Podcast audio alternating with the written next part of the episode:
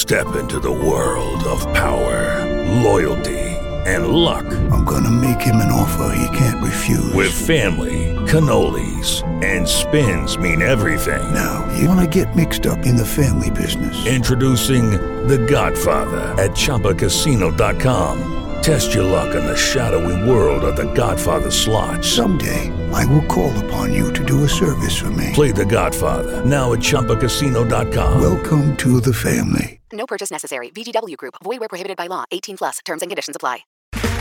Okay, round two. Name something that's not boring. A laundry? Ooh, a book club. Computer solitaire, huh? Ah, oh, sorry. We were looking for Chumba Casino. That's right. ChumbaCasino.com has over 100 casino-style games. Join today and play for free for your chance to redeem some serious prizes. ChumbaCasino.com. No purchase necessary. Void where prohibited by law. 18 plus. Terms and conditions apply. See website for details. It's time to play like a Jet with your host, Scott Mason. Play like a Jet. What does that mean? Mekhi Becton, ladies and gentlemen. Human beings that large should not run as fast as Mekhi Becton did. And if you like people just abusing other humans, the Mekhi Becton tape is for you. Wilson going to the air. Chased out by Daquan Jones. Wilson looking end zone, wide open, touchdown! First NFL touchdown for Zach Wilson. And it goes to Corey Davis. Down the middle, he's got it. Elijah Moore, the 20, the 10, the 5, touchdown! Jones is just caught flat-footed. What an excellent, excellent round. He'll hit immediately when he got the handoff. You know that's the QAnator. Oh my gosh. Listen, thank you. From the playlikeajet.com digital studio, this is Play Like a Jet. My name is Scott Mason. You can follow me on Twitter at playlikeajet1. And my next guest is a first-time guest, and boy, did he kick a beehive here, a hornet's nest, if you will, with Jets Twitter when he went on his podcast, The Forecast with George and Eric, and said that the Jets actually had a bad draft after everybody was saying that they had a good draft. Jets fans got all excited, and then my next guest had to rain on their parade. He is the co-host of The Forecast on Pro Football Focus with Eric, George Karlaftis, who also does some other things behind the scenes at PFF, but I think it's top secret, so we can't really get into that. George, thanks so much for coming on the show, man. I really appreciate it. Hey, man. I am glad that I saw you amongst the other comments, which I, didn't read super frequently, but when I jumped in there and I was excited because you said you wanted to be civil on the podcast. And I, to be honest, I think the great thing about football is that, you can have civil conversations, but still get super fired up. And I'm excited, man. This is going to be fun, especially because, you definitely have a different opinion than me on this. Mm-hmm. And you spend a lot of time, thinking through the draft. And obviously you do a podcast that's, very involved, especially with the Jets. And for me, my podcast is an opportunity to have fun, and talk about football with one of my good friends. And so I just think it's a great opportunity to talk through things and to talk through like draft strategy. How do you evaluate a draft? Cause it's really hard to do so. So thanks for having me on, man. I'm really excited to talk about this. Really glad that you could come on because I think sometimes heated rhetoric gets in the way of cogent points and people get angry and they yell and they scream. And that's never been my style here on this show. I wanted to have a discussion because you have a legitimate viewpoint that is shared by a fair amount of people in the analytics community. Even if I strongly disagree with it, I think it's worth hearing you out and then bouncing some ideas back and forth and seeing where we might be able to find some common ground on this. Before we get into the disagreements, I want you to restate your position because there are some people that are listening to this that may not be on Twitter, didn't see the clip, or they may not listen to your podcast. Can't imagine why they wouldn't listen to your podcast. They should be, obviously. I actually like what you and Eric do a lot, so that's why I was kind of surprised to hear your take on this. But reiterate for me what your position is on what happened in the draft involving the Jets. Yeah, no, and this is good because there's a lot. Twitter is one of the worst places for nuance ever. And so it's good to have these conversations where, you can kind of talk through like the nuance and whether you agree or disagree with that kind of that set of parameters, I guess. And by the way, if you watched when I talked about this on the podcast, I've got to say this, I watched it back and I was so animated, and I don't know why I got so animated, because actually, you know, one of my best friends is a Jets fan. And I actually, in full transparency, we might talk about this later, I am a Jets over better this year. I've already bet on it. I will probably bet more on it, over 5.5 wins. So, you know, none of what I was saying was aimed actually at the Jets, you know, this season. Right. But often that's how it comes off of. You know, that's what it sounds like. And the animation that I had on the podcast, I don't know where it came from, but it overshadowed, I think, the point that I was trying to make. So let me try and state it as clearly as I can. When you look at draft grades in, you know, the current state of NFL media, and we've looked at this, like, actually mathematically, like, plotted it, you know, on a graph, draft grades are heavily correlated with how much draft capital you have. So there's a tendency to give better grades to teams that have higher picks or more picks in the top 10 or the first round, because you're getting better players, right? That's just how it works. And that's an important data point. Drafting good players in the top 10 or the top 20, that, you know, that's an expectation, because there are good players, there are better prospects at the top of the draft. And so my point was that we often overlook the process that teams have in the draft and just look at the players that they drafted early on. And that's fine. Like, for example, our draft grades on PFF.com are very much, our aim is to do that. We look at the prospects that they acquired. We take out the trading as much as we possibly can, because what fans want, by the way, is they want to know whether they got good players. And I don't want to argue that at all. So the point that I was making is, if you assume that you should draft good players in the top 10 and you look at the process aside from that. So I'm not talking about Sauce Gardner. By the way, if you listen to the podcast at all, you know, I love Sauce Gardner. He would have been the corner I would have taken first overall among the cornerback class. And receiver, Garrett Wilson, by the way, we have extolled the value on the forecast of drafting receivers high. We've been doing that for a while. I will point out that people got very mad last year when we said that Jamar Chase should have been the 4th or 5th pick in the NFL draft. And I think, you know, that's working out okay. But if you take those and you put those aside, so I'm not talking about the picks at 4 and the picks at 10, and you just look at the process of the rest of the draft, and this was my point, then it was a below average draft for the Jets. And I'm taking into account now trading up and taking into account positional value. What's the value of those positions that I'm drafting, and a little bit of how did PFF evaluate those players? You know, how do we evaluate Johnson? How do we look at the value of running backs and what they can do in the league? And the fact that you traded up for those, trade-ups that are generally, you know, this is not a blanket statement, but the math bears this out in pretty much every situation, is when you trade up and it's not for a quarterback, you're generally losing that trade over the course of time. Are there examples of you winning, of trade-ups winning?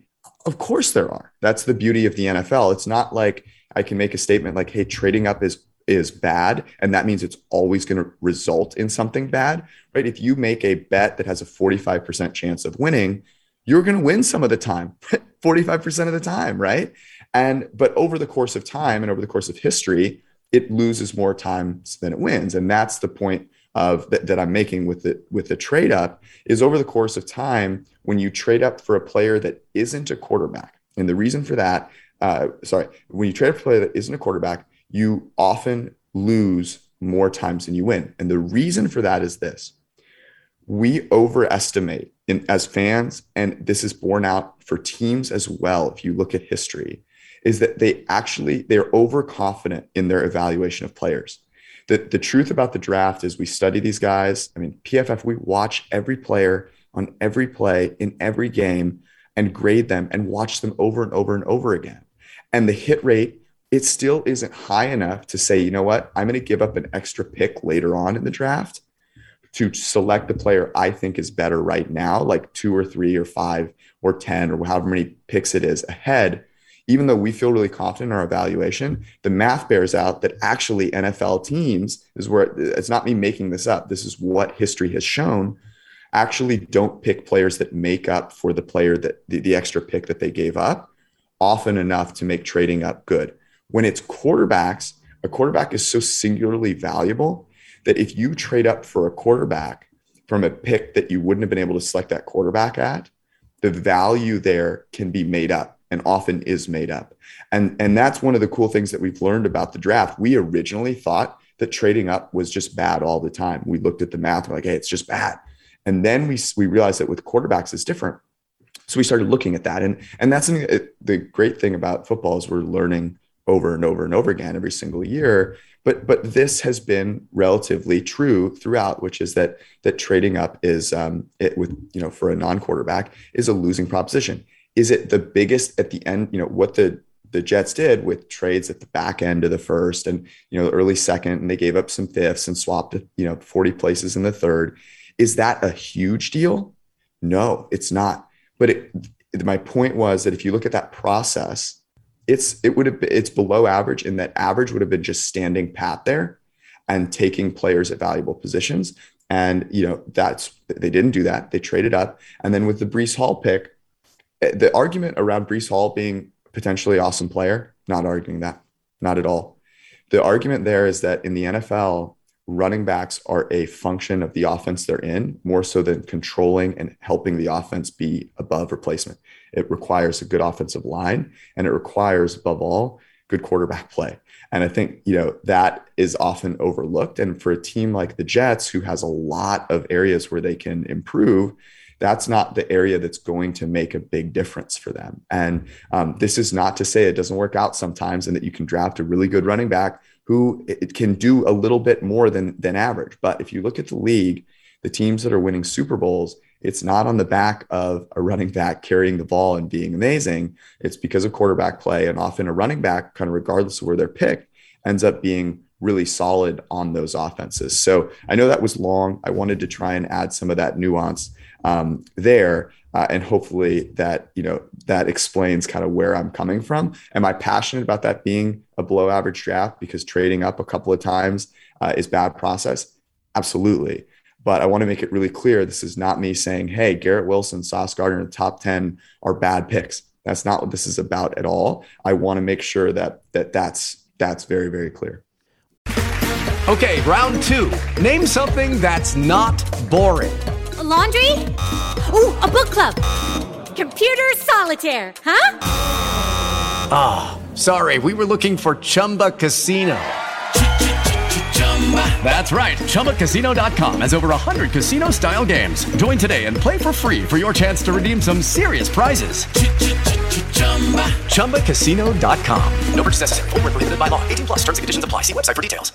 Hey guys, it is Ryan. I'm not sure if you know this about me, but I'm a bit of a fun fanatic when I can. I like to work, but I like fun too. It's a thing. And now the truth is out there. I can tell you about my favorite place to have fun: Chumba Casino. They have hundreds of social casino style games to choose from, with new games released each week. You can play for free anytime, anywhere. And each day brings a new chance to collect daily bonuses. So join me in the fun. Sign up now at ChumbaCasino.com. No purchase necessary. VGW Group. Void where prohibited by law. See terms and conditions. 18+. Hello, it is Ryan, and I was on a flight the other day playing one of my favorite social spin slot games on ChumbaCasino.com. I looked over at the person sitting next to me, and you know what they were doing? They were also playing Chumba Casino. Coincidence? I think not. Everybody's loving having fun with it. Chumba Casino is home to hundreds of casino-style games that you can play for free anytime, anywhere, even at 30,000 feet. So sign up now at ChumbaCasino.com to claim your free welcome bonus. That's ChumbaCasino.com and live the Chumba life. No purchase necessary. VGW Group. Void where prohibited by law. See terms and conditions. 18+. Play like a Jet. Play like a Jet. Where I'll disagree with you, George, is that I think process is subjective here, because you're talking about the general idea of trading up, and that if you do it more than once for a non-quarterback, that statistically it's bad. But I think you've got to keep in mind circumstance. You've got to keep in mind what the team needs. You've got to keep in mind the positional value. All of those things factor into this, in addition to the idea of trading up generally. Plus, you have to factor in what was actually given up. And remember, we're talking about fifth-round picks here. I know that the Jets for Jermaine Johnson, that trade up, they flipped down a little bit in the third round. round, but we're talking about fifth round picks that have a hit rate very low. 14% of fifth round picks ever end up being starters in the NFL. And of those, not that many of them are above average. And of those, many of them are at low impact positions. So when you give up fifth round picks, I don't really think that it's necessarily bad process if your process leads you to certain players being above the rest or being in a position where they can really help you meaningfully. And I'll get to Jermaine Johnson and Breece Hall in that regard right now. With Jermaine Johnson, I know that you made some cracks about how old he is. He's 23 years old. He turned 23 in January. And we all joke about this because Mike Maccagnan used to love to draft older prospects, and frequently it didn't work out. But I would argue it's more because Mike Maccagnan was incompetent than because he was drafting older prospects. I don't think you want to make a habit of consistently drafting older prospects, but if there's one that you really like that you think can help you, that's a different story. The Jets had Jermaine Johnson ranked in their top 8. And I know from listening to the forecast that you said, well, that doesn't mean he's a top 8 player because he went 26th, and obviously other teams didn't value him the same way. We don't necessarily know that, though, because we don't know what their draft boards look like. There could be teams that had him in the top 10 and passed on him because they had somebody else in the top 10 that fell down that they took in that spot. So it's really hard to gauge. But ultimately what this comes down to me for Jermaine Johnson is they looked at him, they see him as an immediate difference maker at a position they desperately need, and a position that I think we can both agree, George, is very, very important on the football field, pass rusher. It's one of the most important positions that there is. So they looked at Johnson, they thought he was a cut above the other options on the board. Boye Mafe, Arnold Ebiketie, and we'll get back to them because those are guys they could have potentially taken instead of Breece Hall, and I know you guys had talked about that as well. And so for the cost of a fifth-round pick that has a very low hit rate, and for flipping third-round picks where they still got a guy that they really liked in Jeremy Ruckert, the tight end out of Ohio State, to go up and get that guy that they really wanted, that they thought was top 8 player at that position that they think can help that defense, which was one of the worst in the league, if not the worst, last year and could not get any pressure on the quarterback.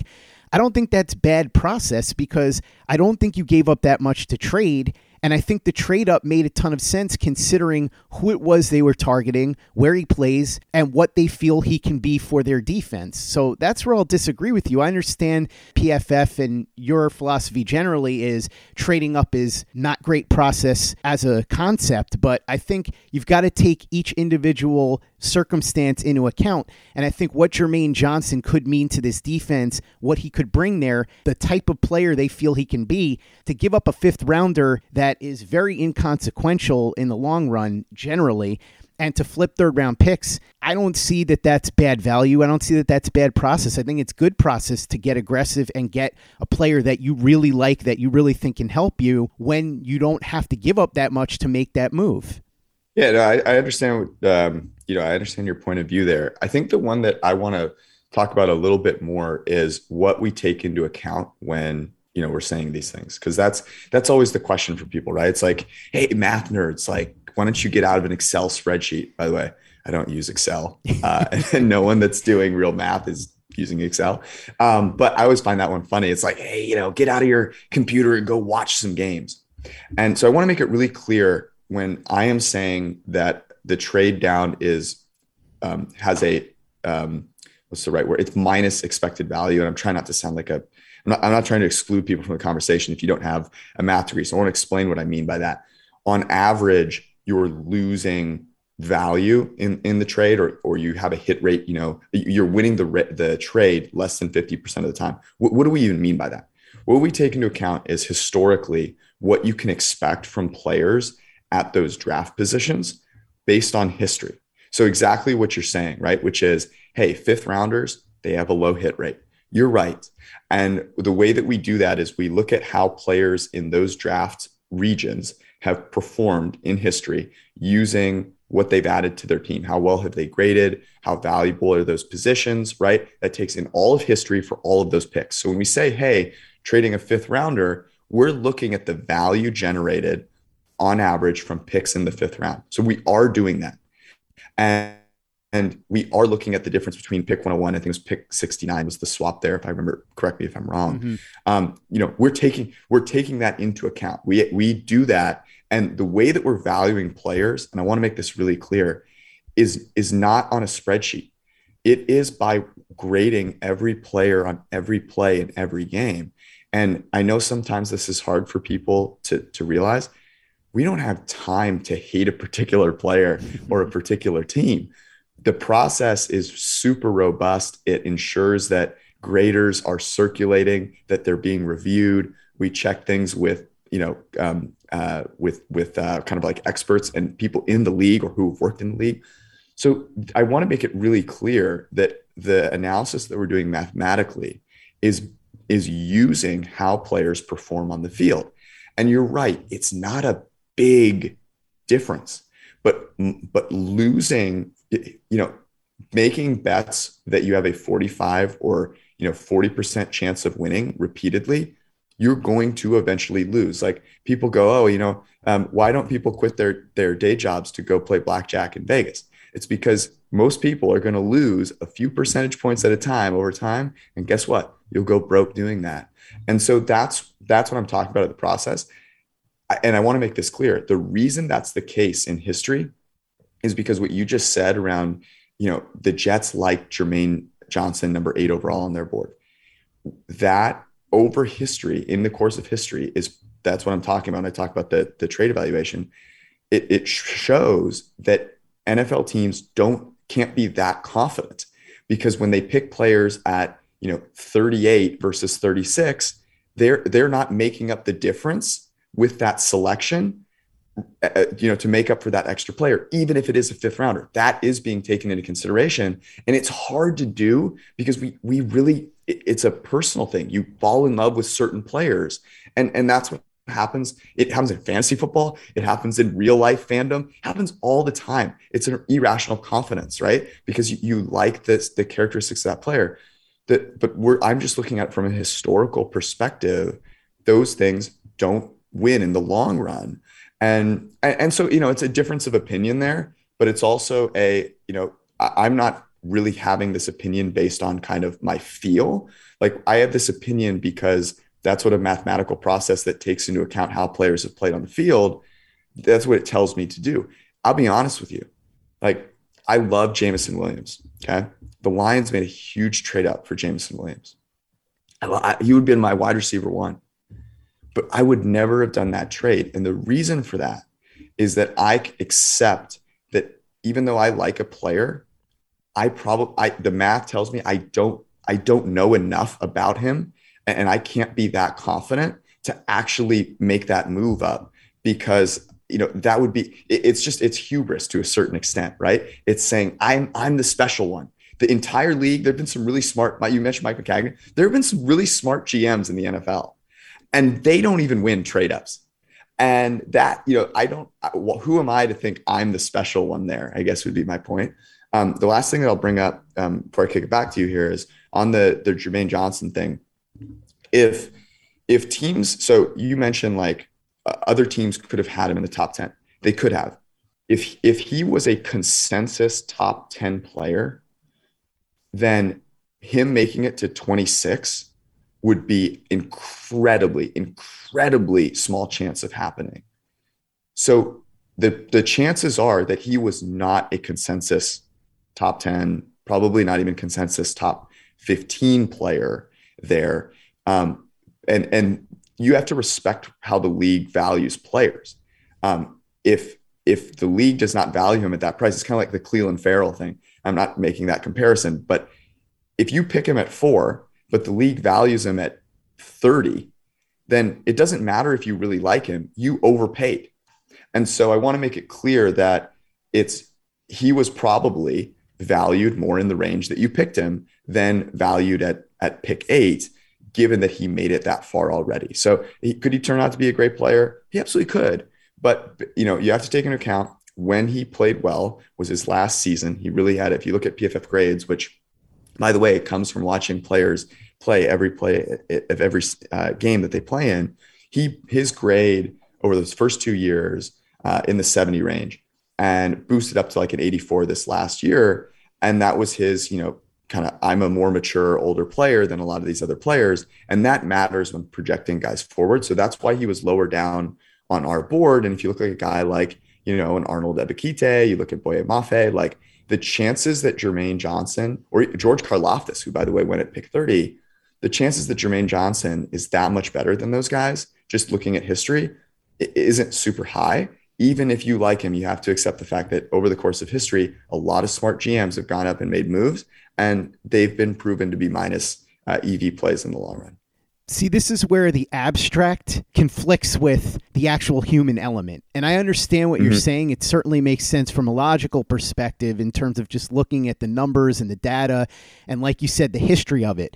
But when you look at these players specifically, first of all, with Jermaine Johnson, a big part of the reason he jumped out at Florida State this year is because he had much more opportunity. When he was at Georgia, he didn't have as much of an opportunity to play. They had a very stacked defense. As we saw, George, historically great defense. And so he sort of got lost in the shuffle there a little bit. Now, you could argue if he was really that great, he would have jumped out at Georgia, but he did play well when he was on the field. He was more of a third down specialist. When he got that opportunity at Florida State, he really showed that he could be a complete player. And I think that's one of the things that's a big difference between Jermaine Johnson and the two players that you mentioned, Boye Mafe and also Arnold Ebiketie. So let's talk about the human element here. With Mafe and Ebiketie, first of all, they're both older players too. So let's get that out there. They're both 23. In fact, I believe Mafe is going to be 24 in a couple of months. Karlaftis is 21, by the way. As far as Karlaftis goes, I'll get back to him in a second, but with Mafe and Ebiketie, I don't know is a necessarily good fit for what the Jets like to do because he's only 250 pounds. His frame is not really that conducive to him getting bigger and stronger without losing some of that speed and explosion. He seems more suited to be a 3-4 outside linebacker than a hand-in-the-dirt guy, which is what the Jets really need. And Boye Mafe, bigger guy, so not that same concern, but with both of them, they're not as good as Jermaine Johnson against the run, and they're also much more developmental in what they can do.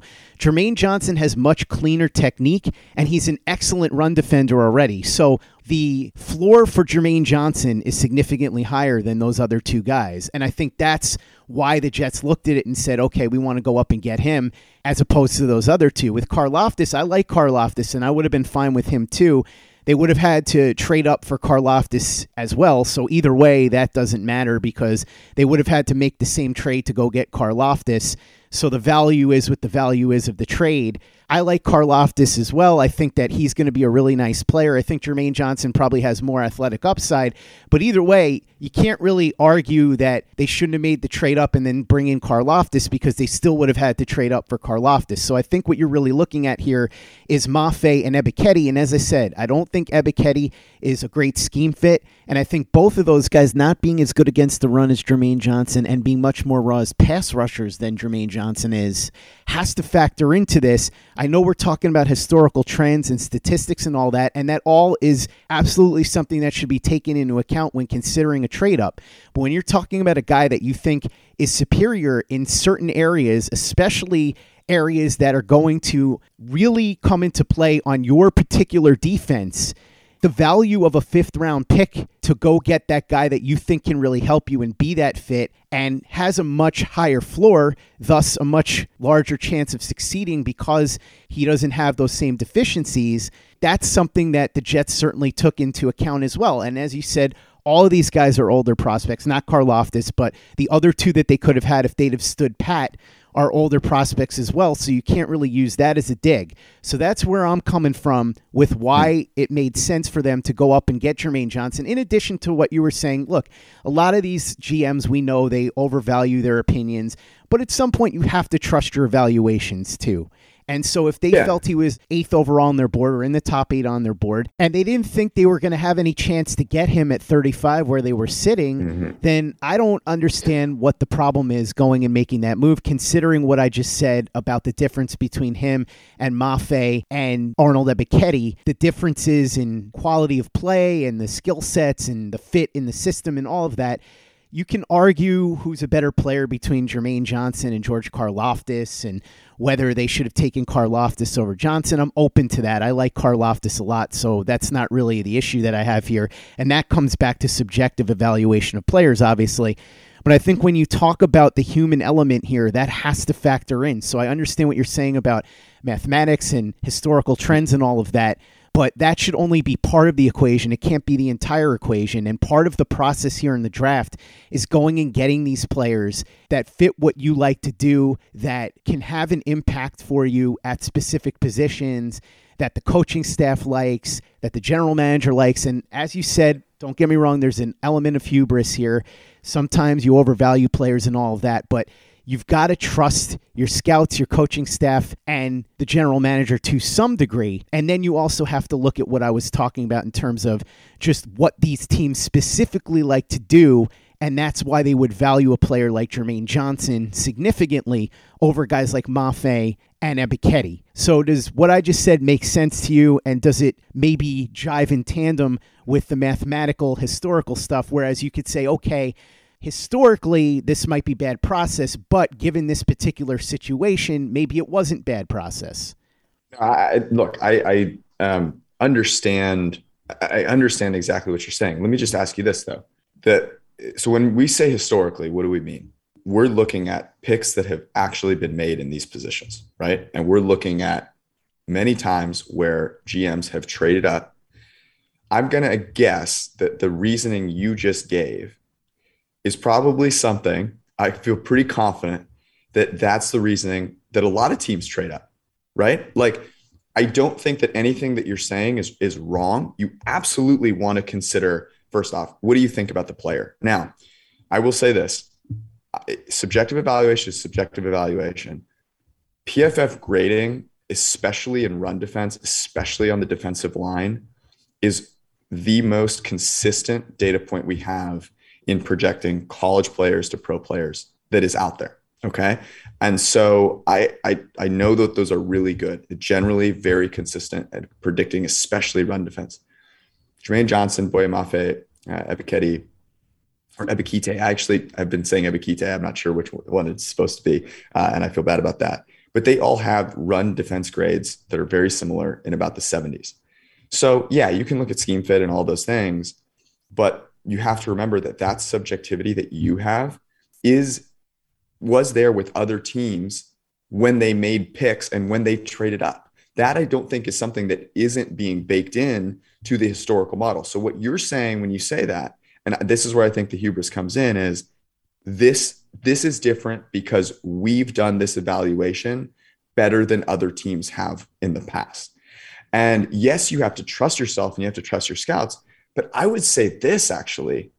I would say that trusting yourself and your evaluation process also should mean that when you go into the draft, you understand where players are that can fit your system and your scheme, so you're not overdrafting players that you're going to misuse. I think that's really important. But you have to have that game plan within what you know to be the right process, I guess, is my point. So do I agree with you in terms of you have to trust that your evaluation is sound? Yes, but you should also have a model mathematically that looks at history and says, do we have a process that is sound here? And if you should have a way of weighing those two things against one another. And I just think you have to look at history here, because to your point, there are GMs. And I think I really like Joe Douglas, by the way. This is not a anti-Joe Douglas thing. And I understand as well that we are two guys sitting on a couch watching the draft. I was at a sports book in Vegas watching the draft. So we can't fully feel the emotions that go on during a draft, right? We've all made irrational decisions in the moment. And so being a critic is super easy in these hindsight situations. But in the NFL, this is the most high leverage opportunity for a team to improve. Why? Because they're drafting players who are going to be contract controlled for 4 or 5 years. And in the NFL, that is super valuable. So you should have a process for this. And if you look at that process, I have not seen a single mathematical process that takes into account how players have done historically that says trading up in those situations is an expected win. And so that to me is just overvaluing your own, understanding of the players, because to what you just said, that could end up being the case, but I don't think that's not baked into history, right? Because all of the GMs in the past are thinking the same way, right? And they're using their own subjective opinion. And it turns out that that subjective opinion isn't making up the difference. And I'm not saying go draft players that you're going to use incorrectly. Absolutely not. But I am saying that over the course of history, I think that teams are still trying to do that, and it's not working out for them in the long run. Now, let's be clear. Is this some, like, when I say below average, I don't mean like detrimental to the team. And I think I got to be clear there, because why is that? The important picks they made were 4 and 10. Those were the important picks. But over, you're not a good team, right? The Jets win total this year is 5.5. No one views them as a good team. And by the way, if you think they're a really good team, you don't have to argue with me. Like, go bet on them. And by the way, I have bet the Jets over 5.5. I think 5.5 is too low. They have continuity head coach. Really like Robert Saleh. I think that Zach Wilson has a chance here. He had a really, really bad rookie season. It was terrible. He did not play well, but he also didn't have a great supporting cast. Okay. Garrett Wilson, really like. So don't argue with me. Go bet it, first off. But don't get it twisted. When you say below average, that can have magnitudes. If they had traded, for example, like, what's a good example here? So say they had the 10th pick, they traded up from like 10 to 5. That would be a much bigger magnitude loss because of what they'd have to give up there. And your point is very sound. They gave up picks that are later on the draft. So the magnitude is lower, but it still is there. Like, the magnitude that they lost in each of those trade ups is going to mean that Jermaine Johnson is going to have to not just hit his average, right, outcome. He's going to have to be like, 75th percentile, right? He's going to have to be closer to his ceiling to make up for that value. The Breece Hall one is even harder because running backs in the NFL, and I'm not saying running backs shouldn't get paid or any of that stuff. Like, I actually love running backs. I am since I've played fantasy football, I've just always had just loved what they can do athletically. The fact of the matter is that, like, running the ball isn't efficient in 2022. It's not something that you want to do a ton, and that by and large, you can find running back value all the way up and down the draft. That's not me again saying I don't like running backs. That's just what the data shows historically. But so the magnitude of what they did, while below average and bad process, I'm not sure is actually like, it's not like a big L. It's not like I'm going to go give them a D grade because of that, right? The picks that matter most are at 4 and 10. I was simply trying to make a point about, let's not overvalue teams just picking, good players in the top 10. They should be. And let's look a little bit deeper and make sure we're considering the process overall. Sorry, I got a little off the Jermaine Johnson thing there, but to your point, I agree with everything you said. I'm simply saying that my perspective is that is baked into the history, that teams are considering that. And that's what historical models are looking at. It is not taking that element out of things. Again, I understand the historical trends here, but you have to take into account that everything is unique in each individual circumstance. The fit in the scheme is different with each individual player. The player himself is a unique player. So trading up for player A is different than trading up for player B, because player A is different than player B. They play different positions. There's a different scheme fit. You have different general managers and coaches making these decisions. So it's not all equal, because some general managers, some scouts, some coaches have better track records and a better idea of how to evaluate players than others do. And so at some level, you have to trust the people that you have in your organization making these decisions, the scouts, the coaches, the general manager. They have to be trusted with being able to make these evaluations and understanding the difference between the different players and what the team needs and what fits best for them. You have to take all of that into account when you're talking about individual circumstance and situation. It can't just be look at the history. Historically, it's worked this percentage number of times, because you're dealing with players and evaluators and systems and schemes and all that are unique to each individual circumstance. Like, so the data, the historical trends, those are based on other GMs making picks and making trade-ups. Are you saying those teams are not taking the player and the scheme and their you know, evaluation of floor versus ceiling and what they can do into account. What I'm saying is that different players mean different things to different teams. Bill Belichick is famous for this. He has a draft board, and it's not necessarily the top 30 players. It's the top 30 players for the Patriots, right? So that's what has to be taken into account here with the Jets, and that's what I want to get to with Breece Hall in a second too. Is Bill Belichick, let me ask you this. Is Bill Belichick good at drafting? Bit of a mixed bag. He's had some really good drafts, but he's had some really bad drafts too. His strategy has been to trade down and acquire more picks. The reason the Patriots historically are not a good team at making an individual selection. That's not their strength. What they have done is just drafted more than other teams. Like I think, well, and this also is actually what they've done is they've picked off other players from other rosters that were undervalued and underused and didn't fit what those teams did. And I think and that they had really Tom Brady. Is the big strength. Yeah, and Tom Brady, of course. But I think the biggest strength was being able to do things like that, getting guys like, say, Kyle Van Noy off the scrap heap and turning him into a good player. We've seen this over and over again with the Patriots. So I get what you're saying in terms of the trade backs. Sometimes it works out, sometimes it doesn't. It hasn't worked out all that well for the Patriots the last couple of years, and I think it's only going to get worse because, as you said, Tom Brady's not there to cover up for the mistakes anymore. Yeah, I mean, the point that I would make, I think you're actually making my point exactly, which is it hasn't worked out for the Patriots recently.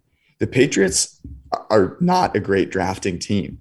They are a good team at, as you said, identifying value up and down the board, right? They get players that they sign off the street. They get guys that are picked in the second, third, fourth round that end up working out for them, fifth round, by the way, as well.